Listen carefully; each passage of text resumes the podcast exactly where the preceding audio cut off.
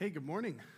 Welcome to Cold Springs Church. My name is Daniel Frank, and I am the student ministries pastor here, and I am excited that you decided to join us. Um, so, we're continuing within our series of Can I Trust the Bible and Why Would I? So, as we start that the series and, and or continue the series this morning, I want to ask the question Have you ever walked with someone and it doesn't matter where you are going because you're with them? This, this is a question that I will answer absolutely yes to. Um, so, me and my wife Hannah have been married for two years and some change. Um, but we've been in a relationship for five years. And within that five years, a reality of connecting with, with her side of the family for me has been going on hikes. We probably do two to three hikes a year at the minimum, I would say. And so there's lots of hikes that we've done, and especially me thinking back to the first hike that I ever did with the Morgan family, is that the answer to this question would be yes, because it didn't matter what we were doing, it didn't matter where we were going, it just mattered who I was with. And so that's a yes that I, that I continue to say, and we can throw up the picture just to give visual image of some of the different hikes and, and what we're looking at here. But I just love this idea of the hike, and, and there's a lot of things that I learned right away. And the first one is, as I started to hike these last five years, because my family didn't do a, a, ton of hiking necessarily, there's other activities. But one of the things that I learned is that I'm not necessarily a hiker, okay? the hiking is great. And so the answer to the question is yes, because it matters who I'm with. But I'm not necessarily a hiker because when I'm hiking, all I'm thinking about is, oh man, I could mountain bike that. I could rip it down that section right there. Like, that's all I'm thinking about. So, if anything, a hike is just a means to the end of me going back the next day and mountain biking. And so, I'm, I'm not necessarily a hiker. And but what I've learned throughout my experience in, in, hiking and mountain biking and longboarding is that you get to this location, this beautiful location to do an activity, and a lot of times I see people just at the location. They're at the trailhead and they're eating food, and that's what they came for. They didn't come to hike, they didn't come to mountain bike, they didn't come to longboard. They just came to be at the location to eat food and not partake in the hike. And now, there's nothing wrong with that at all. But I think that sometimes we can do this in our, in our spiritual lives. Is that we get to the location of salvation. We get to the location, we say, okay, Jesus, I, I, I believe in who you are. I trust that, that you were real, that you came to this earth, you, you died for our sins, you died for the things that make me broken, that make me dirty, that make me sinful, that you died for that, and I have now access to a relationship with you right now and in heaven. So we get to the location of salvation and we're we can be content just staying there. And that we don't actually do the hike with Jesus. That we don't actually go to the hike. We just sit at the trailhead and we're watching other people hike or not hike. And so I want to propose to us today that if Jesus is real, a relationship with him is a big deal. I would even take the step further to say that it's the biggest deal of our lives. It's the most important thing that we can be doing right now. So, with that, a relationship with Jesus, it looks like reading our Bibles. Your Bible is, is a resource to develop a relationship with God. And so is prayer and being in community with other Jesus followers. So, green check, good job. But reading our Bibles is, is a resource to developing relationship with Jesus. It's, it's the hike. And the disciples actually did the hike with Jesus, literally and figuratively, but they, they did the hike with Jesus. They weren't, they were invited to do so, and they weren't content just being at the location. They actually did the hike with Jesus. They actually walked with him. They actually walked this earth with God. And I, I, have to, I have to give you, I have to admit, something as well to you is that, again, like I told you before, I'm not a good hiker. Here's one of the reasons. My wife, when she when she hikes, and, and her family, so you know, it gets passed down. When when the Morgans hike, they are people on a mission. Hannah is a is a woman on a mission when we are hiking. I mean, she is she is going, okay? So there's no breathers, there's no breaks, there's no nothing. And, and, you know, maybe that was a bad representation. She has a shorter stride, so it's something kind of like this, right? There's a few more steps. And, and I'm, I'm built to be able to keep up because I have a longer stride, right? But but nonetheless, they are people on a mission. And so I like mountain biking better because I've got a helmet on. I'm a little bit separated. Someone's ahead of me, right? I'm behind them, so I can be doing the mountain bike. like I can be like breathing in deep, man, while I'm biking, and no one hears me. They don't know because I'm in my own world mountain biking. But then when it's hiking and I gotta try and keep up with her because like she can't beat me up the mountain, right? Then I gotta as I'm doing this hike. But the problem with that, the problem with the hike with my wife is that I don't want to admit that I need a breather. Right? Like, I don't want to admit that I need a breather. And again, I think we do this in our spiritual lives. Let's take off the, the, this Christian mask for a moment. We don't want to admit that we need a breather. Right? We don't want to admit that I don't, I don't, I'm not perfect at this relationship with Jesus. I'm not even great at it. Hopefully, I'm good. we don't want to admit that we need breathers. One of the breathers that I think sometimes I don't want to admit and that we don't want to admit is that we have questions. That there are questions to wrestle with about the reality of God and the reality of the Bible, and it, we can feel insecure about actually asking those. But I want to take a breather today.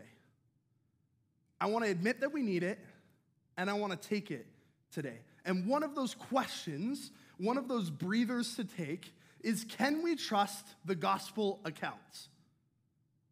Can we trust the gospels? Can we trust that it's a first, second hand witness. Who gave these guys authorities? There, there are just questions that can be rattled in that the culture is telling the conclusion or asking the question, and that I think sometimes we don't want to admit that we need the breather. So let's ask it Can we trust the gospel account? The first thing that I want to bring up is this idea of the Jesus of history versus the Jesus of faith. The Jesus of history is that Jesus was a real man that walked this earth and that he had a ministry with some disciples, that he died on a cross, and people said he resurrected from the dead. That is the Jesus of history because those are the historical facts. So someone doesn't believe in the Jesus of history at all, I don't know what walk away from them. like like it is a historical fact as Steve talked a lot about last week. So then there's the Jesus of faith, which is why this church is here, which is why we are here. The Jesus of faith says, yes, we agree with the idea of Jesus of history, but Jesus is God. And the event on the cross is why we are here today. The death and, and resurrection of Jesus Christ that that gives us access to a relationship with God that we would not have without that. So, this is the Jesus of faith to believe that Jesus is God. Now, the next questions or, or ideas that, that may be talked about is, is when were the Gospels written? Wasn't it way after those supposed writers had died? So let's talk about when they were written. So, when did the gospel writers write the gospels? Mark wrote, uh, theologians, historians will tell us that Mark wrote in the 60s, not the bell bottom 60s, the AD 60s. Keep up with me, okay? So then Matthew and Luke wrote in the 70s and the 80s, not the disco 70s and 80s, but the AD 70s and 80s, okay? Again, keep up with me here. And then John is told that he wrote within the 90s. And so you look at the ages and you have to toss with, with what this looked like, some, some helpful information here is that an average lifespan of a man or, or human being within this time is uh, 45 years, okay? And that there are many uh, accounts of people living up to 100, but that it wasn't the average. So that's kind of the range that we're working with of life within people of this time. Um, and so, whenever you see a TV show or a movie where the disciples are depicted as, as older men with gray hair, that just it doesn't really match up here because again, if Jesus is with historians and theologians are going to tell us that that Jesus' ministry happened within AD 30 and 33, that that's kind of the time frame that we're working with. So if in AD 30 Mark was 20, then by the time he's writing within the 60s, he's going to be in his 50s, right? So it's going to be in that in that time frame. Um, and then for Matthew and Luke, they're going to be a little bit older in their 60s or 70s. So again, within that range, but a little bit above the average.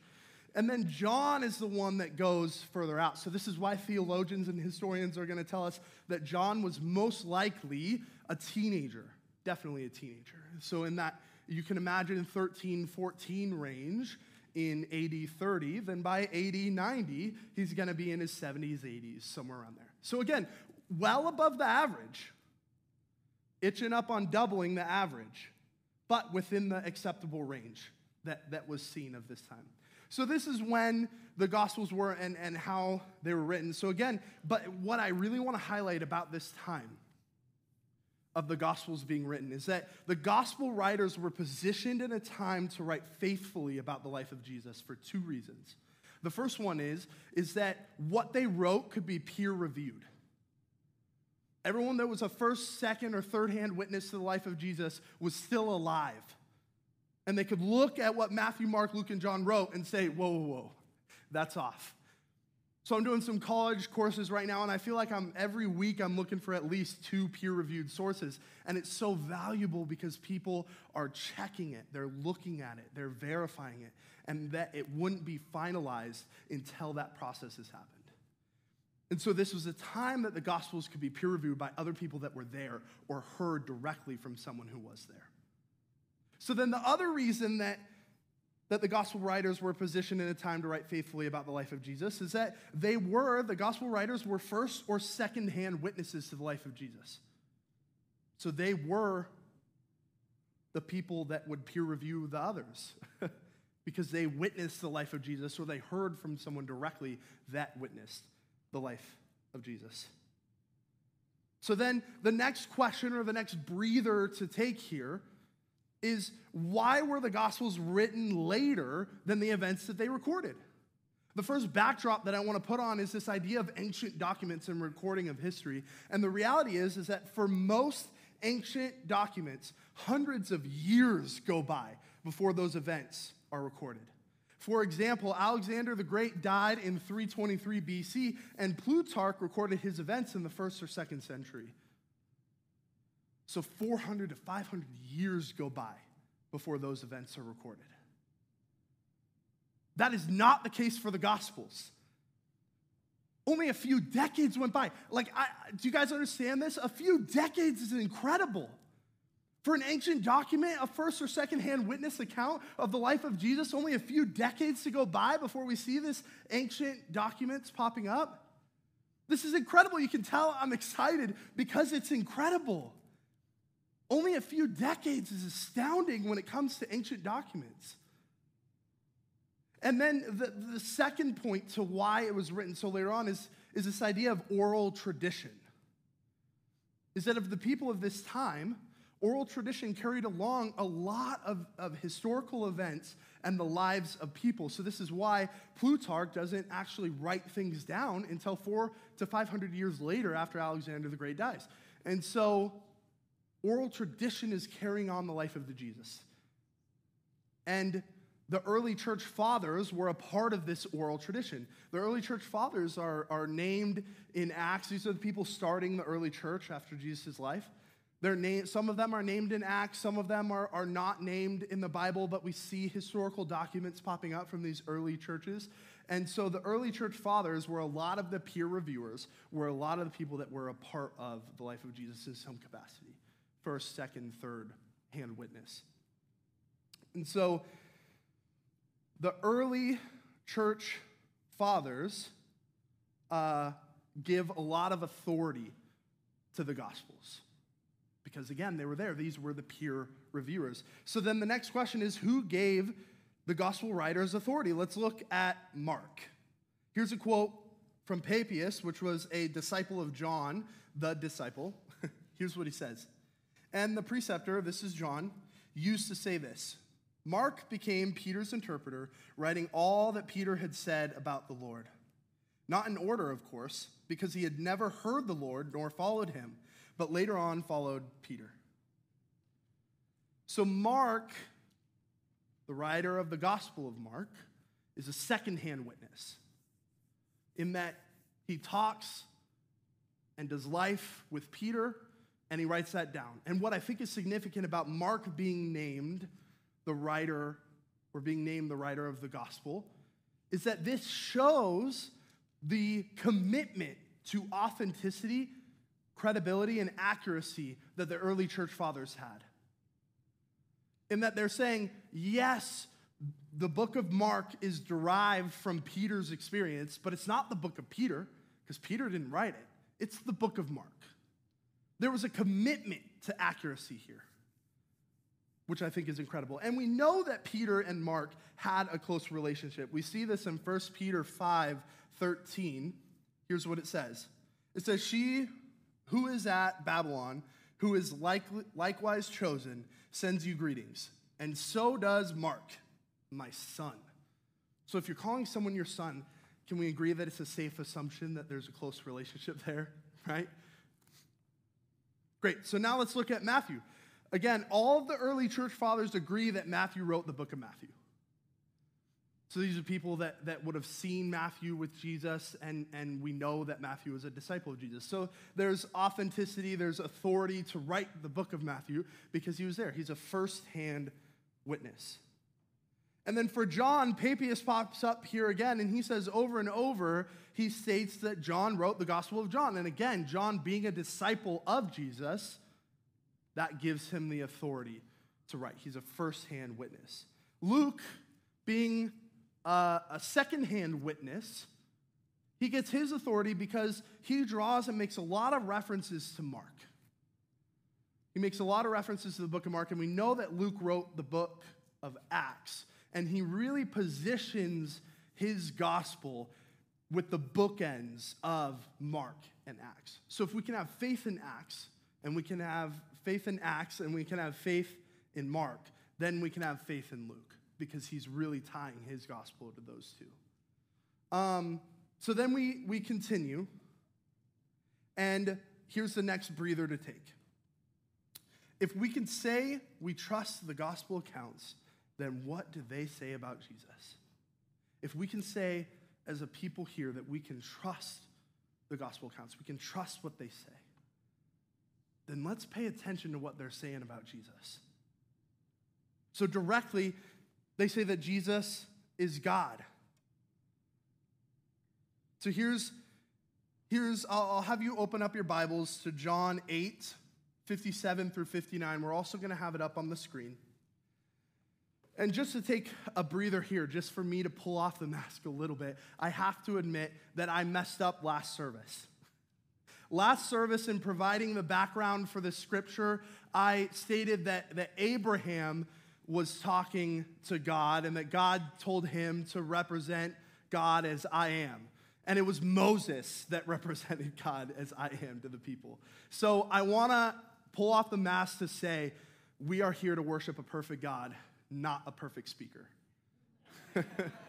so, again, to continue to admit that I need breathers and we need breathers, let's continue on to give you some of the background in that the Pharisees are ensnaring or, or seeking to trap Jesus once again. This seems to be a repeated theme in this, this uh, in the Gospels. And they look to trap him and Jesus is, claiming, I'll let him do the talking here. So, again, as we look at this verse, I want you to pay attention to the red letters as always, but then to focus on that last statement of I am, because that is a claim of being God. Because again, God told Moses to represent, to say, I am sent you. So let's read it. So the Jews said to him, You are not yet 50 years old, and you have seen Abraham? Jesus said to them, Truly, truly, I say to you, before Abraham was, I am. So they picked up stones to throw at him, but Jesus hid himself and went out of the temple. Directly, the Gospels say that Jesus is God.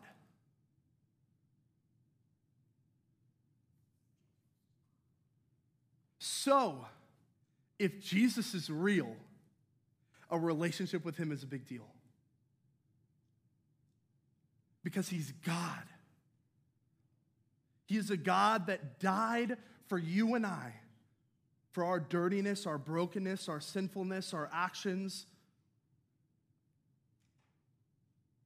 And a relationship with him is the biggest deal for us today and our lives right now. Indirectly, the Gospels say that no matter who you are, Jesus wants a relationship with you. Let's take that breather. Let's admit that we need that breather. No matter who you are, Jesus wants a relationship with you. And I think it says that through the people that were writing the Gospels. So again, you can imagine that, that this Jesus movement, this, this, this sweeping ideology and this sweeping guy that, w- that was going from town to town, city to city, that you would look at that as a person, you say, wow, Jesus' name gains a lot of reputation, it gains a lot of popularity, it gains a lot of clout. Like, I need to have some of that. I want some of that, that there's a selfish human desire. And so, if you were to write a gospel and just attribute it to a name to get that reputation or popularity, you would not attribute it to these names. These are not the names that you would use.